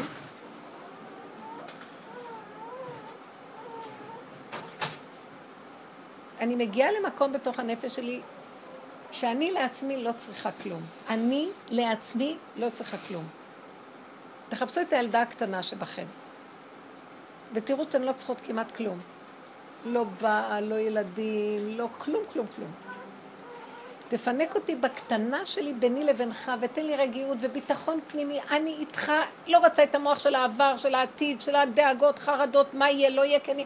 כלום, נשימה עכשיו קטנה, מתוקה של הרגע, כאן ועכשיו. המוח קופץ לי, סוגרת אותו, אני רוצה רק להיות איתך, ילדה קטנה. טוב לי איך שאני בסדר. חוץ מזה, אני אומרת לו, אם אני יכולה להיות לתועלת לך בעולם, ויכולים ליהנות ממני בעולם, בבקשה תשתמש בי ליהנות את העולם שלך ממני. חסד, נתינה, שדרכי יעברו ילדים, שאני אהיה ידידה של מישהו שיוכל ליהנות דרכי ושיהיה לנו אפשרות לפירות. אבל בבקשה, כשאתה נותן לי, אל תשכח את הילדה הקטנה שלי בפנים, שלא יחסר לה הנקודה שלה, ומשם רק יתפתח עוד דבר. זאת אומרת, אתה תיתן את החיות לנישואים, את החיות לילדים, את הפרנסה לזה, את... למה שזה יהיה שלי? קרה משהו כאן, מה קרה? שכחנו את הילדה הקטנה בפנים, דרכנו עליה, ואנחנו הולכים על שיטת הגדלות, אנחנו בלונים מעופפים באוויר בלי רגליים על הקרקע האמיתית שלנו, ואנחנו סובלים בפנים. וזמן קצר, אחרי כל דבר שאנחנו עושים, אנחנו, איך קוראים לזה היום, מתבאסים. את רצית הריון, אה, אני כבר... את רוצה ילד, אוף, הוא מעצבן אותי. את חתנת, אה, כמה אפשר? כי יש משהו שאנחנו לא נאמנים לנקודת היסוד. אז כשאני אומרת, רוצים ברכה של כסף, זה לא קשור לנקודת היסוד. נקודת היסוד צריכה להיות מפויסת, שמחה, בקטנה, נהנית, לא חסר לה דבר. באמת, בנות יקרות, בשביל שנחיה טוב עם עצמנו, אני מבטיחה לכם שאתן לא צריכות הרבה. ממש לא. כל אחד יסתכל על עצמו ויראה קצת מאוד מחיה אותנו. אנחנו צריכים הרבה דברים. פינה קטנה מתוקה שלנו, קצת אוכל קטן, הכל קטן ונחמד לנו. אבל אתה הבאת אותי לעולם, ויש לך תוכנית בעולם הזה, ואתה רוצה להשתמש בי, אבל אם אין פניך עולות עמנו, אל תעלני מזה. תתגלה בתוכי ותעביר אותי. שכחנו אותו, ואנחנו מנהלים את עולמנו הגדול. ואנחנו מנהלים את החובות ואת העסקים, ואנחנו מנהלים את כל העניינים האלה. רבותיי, זה עולם משוגע. ויש כאלה שהצליחו מרוב כוחנות יושבים בטופ, אבל מה, הם כמו יתושים שהגיעו הכי גבוה לאור. אבל זה לא האור שלהם. אתם מבינים? הם חושבים הם קרובים לאור. הם לא רכשו אותו. זה הכל הלוואות ארטילאיות, זה הכל כוחות... יש המון כוחנות בעסקים, וזה מסוכן. זה נורא נורא מסוכן. הלוואי, אדם כזה שמתעורר, אם הוא עושה בכסף שלו צרכים טובים, יכול להיות שירחמו עליו. לא יודעת מה, זה נורא לא פשוט. מה אתם חושבים?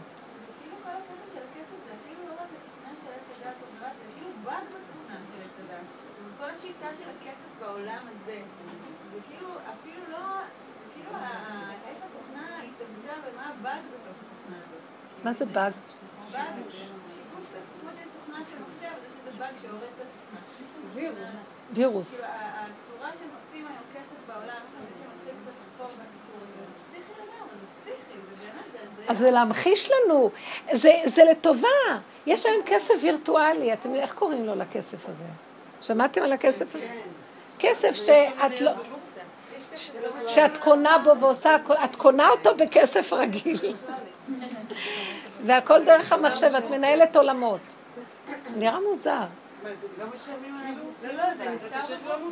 לא משלמים עליו מיסים זה דבר טוב. ולמה לא לעשות את זה?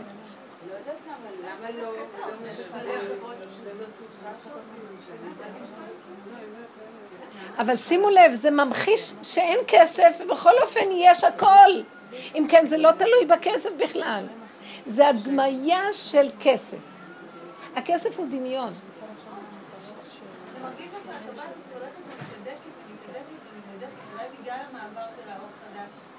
ושעץ הדת, כאילו שהתוכנה הזאת בעצם היא כבר בבסיסה, אז כאילו ממש מרגיש בתוך הקטנות, אני אצלו את הבית, שגם שם זה הולך ומתהדק ומתהדק ומתהדק, זה ממש נהיה כמו טבעת חלק כזאת. למה?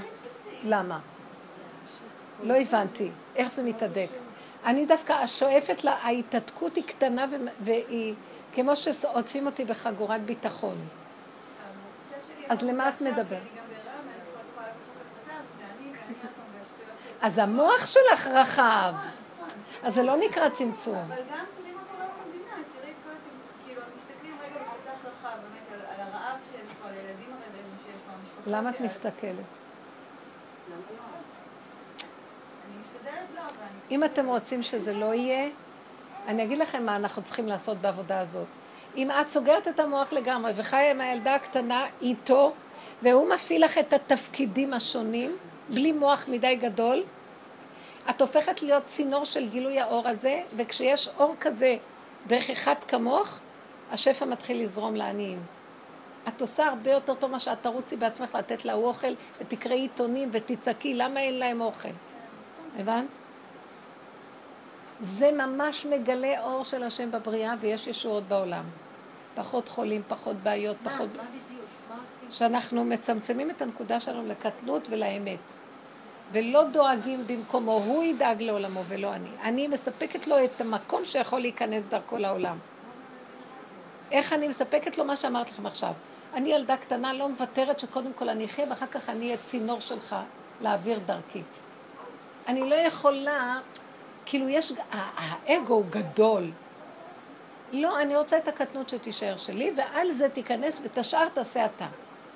תדעו לכם, שיטת הקטנות היא הבריאות העולמית, היא בריאות הנפש. לכו בקטן עם החיים. בואו נגיד לכם מה זה ללכת בקטן ומה זה בגדול. התודעה הטבעית של המוח זה נקרא שיטת הגדלות. וכשאת סוגרת את המוח נהיה קטנות פשוטה. יש לך רגע ועוד רגע, ואת גם לא חושבת איזה רגע זה ואיזה יום זה.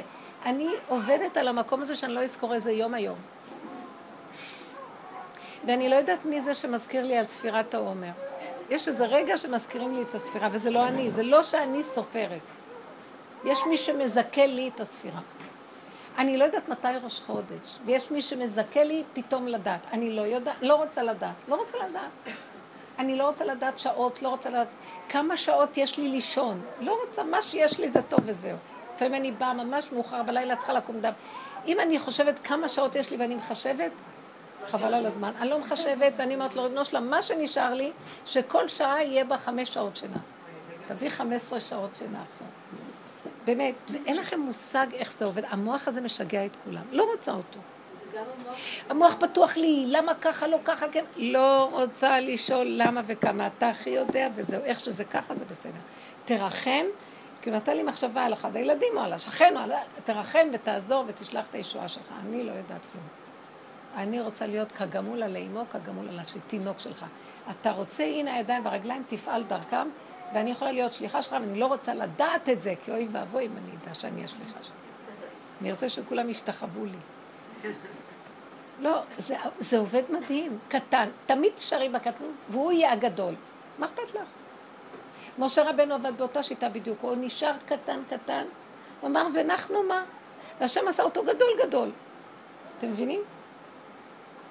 בדיוק הפוך מה שלנו נראה שהוא היה גדול, הוא היה מאוד קטן.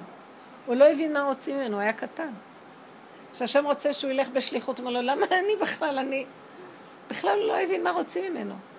הוא היה חמש מטר גובה. כתוב שהוא היה, הגובה שלו היה עשר אמות. עשר אמות זה חמש מטר גובה. הוא היה גדול.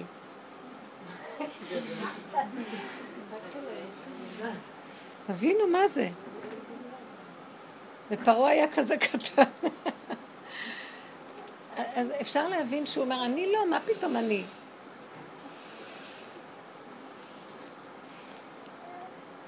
הוא היה כלי. בואו נהיה כלים, זה יהיה לנו חיים טובים, תפסיקו כסף, כסף יבוא, בטח שיבוא הכסף. כי אנחנו חיים פה, והוא שולח אותנו בשליחויות שונות. אפילו אם זה לא שליחות כללית עולמית, שליחות להיות אישה לאיש, זה שליחות. להיות אימא לילד, זה שליחות. לא שליחות? אז הוא יסדר את זה. למה אנחנו, למה אנחנו צריכים להרים את השק הזה עלינו? את מופקרת.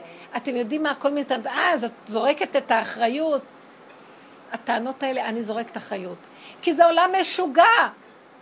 מה שאני לא עושה, מערכת החינוך משוגעת על ההורים. ההורים בוכים. רוב הילדים לא רוצים ללכת לבתי ספר, והם לא קולטים שהמערכת מקולקלת. לא, הם חושבים שהילדים צריכים אבחונים.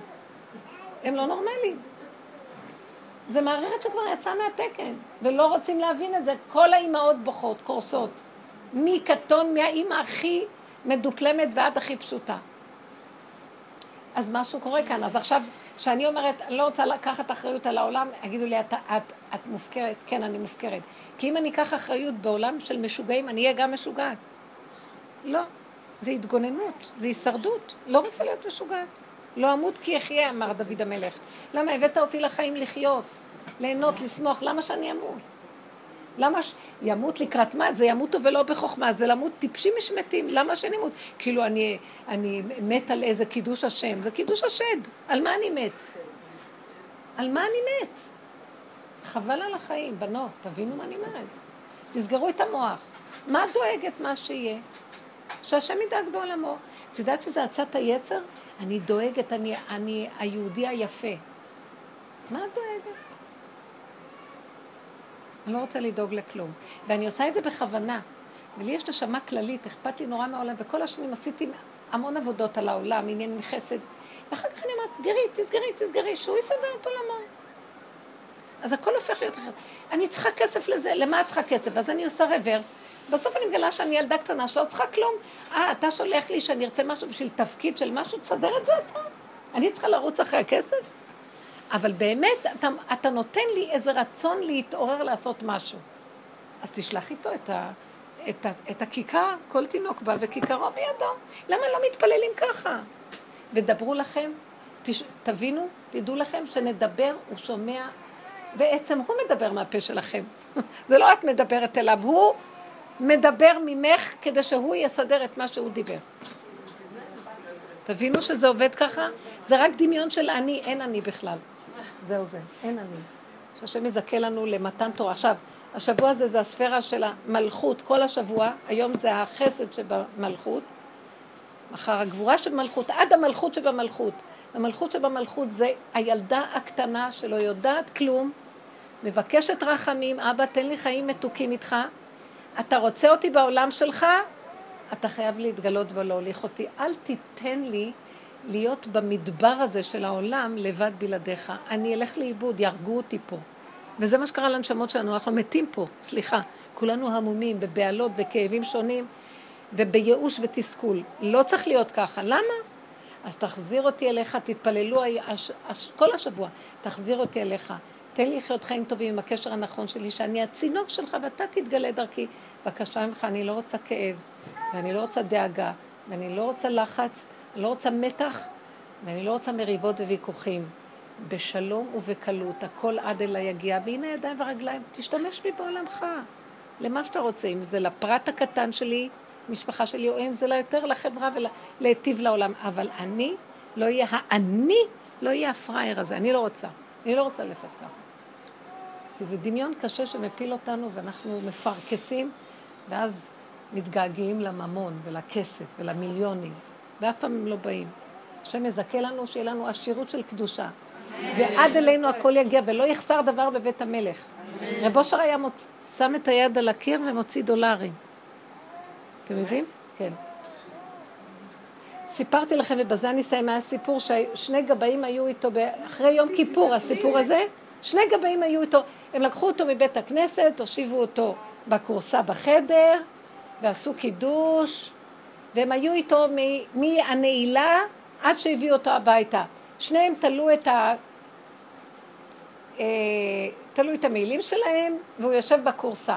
ואז הם מדברים ביניהם, אומר לו, רב שמיל, אני צריך למחר עשר אלף דולר לשלם הלוואה וחוב לבנק, ואני לא יודע מה לעשות, אין לי. והוא אומר לו, מאיפה להשיג? אז פתאום רב אושר אומר להם, מה אתם צריכים? עשר אלף דולר? הוא היה מדבר ככה. עשר אלף דולר אתם צריכים? מה אתם חושבים? שאין להשם לתת לכם עשר אלף דולר? למה אתם לא שואלים למה אני צריך עשר אלף דולר ולמה אין לי? השם רוצה להראות לכם משהו, למה אתם לא שואלים? מה אתם חושבים? ככה הוא אומר, מה אתם חושבים שאין להשם לתת לכם כל מה שאתם רוצים? והוא חוזר על זה עוד פעם, אומר להם, למה אתם במצוקה? ואז הוא אומר, יש לו לתת לכם הכל, הוא מכניס יד לכיס ומוציא בוכטה של דולרים ירוקים. הנה, הנה יש לכם מלא כסף, אם אתם רוצים. והוא מחזיק להם את זה מול העיניים, ואחרי רגע הוא מכניס את זה לכיס, והם המומים. הם לא ראו אף אחד שבא אליו ונתן לו כסף. מה, ב- ביום הנעילה, בנעילה היה לו כסף בכיס? ביום כיפור? איך זה קרה? טוב, הם היו המומים, והוא אמר להם, זה לא שאין לכם כסף, יש כסף, אין לכם קשר עם השם באמת. אתם לא עובדים נכון. הוא תמיד היה מראה את הנקודה. טוב, הם הורידו לו את הקיטל, וכאילו תולים אותו והתנפלו על הכיסים, לא היה שם שום דבר. רבותיי, תשאלו, אנחנו צריכים לשאול את השאלה, מה אין לה לתת לנו? אני רוצה את הגילוי שלך, ריבונו של עולם, נמאס לי כבר. אני רוצה את הגילוי שלך, שנחיה אמת, לא נדבר אמת, נחיה אמת. נלך לצמצום, נגיד לך, ריבונו שלם, תן לנו במתיקות. עזוב אותך מהתאווה של המיליונים האלה, תן לנו במתיקות של שפע, של בת מלך מפונקת, שיש לה ביטחון מושלם שכל מה שהיא צריכה עד אליה יגיע. ככה אני רוצה לחיות איתך. תרוקן לי את המוח מכל האלבום הזה. תודה רבה.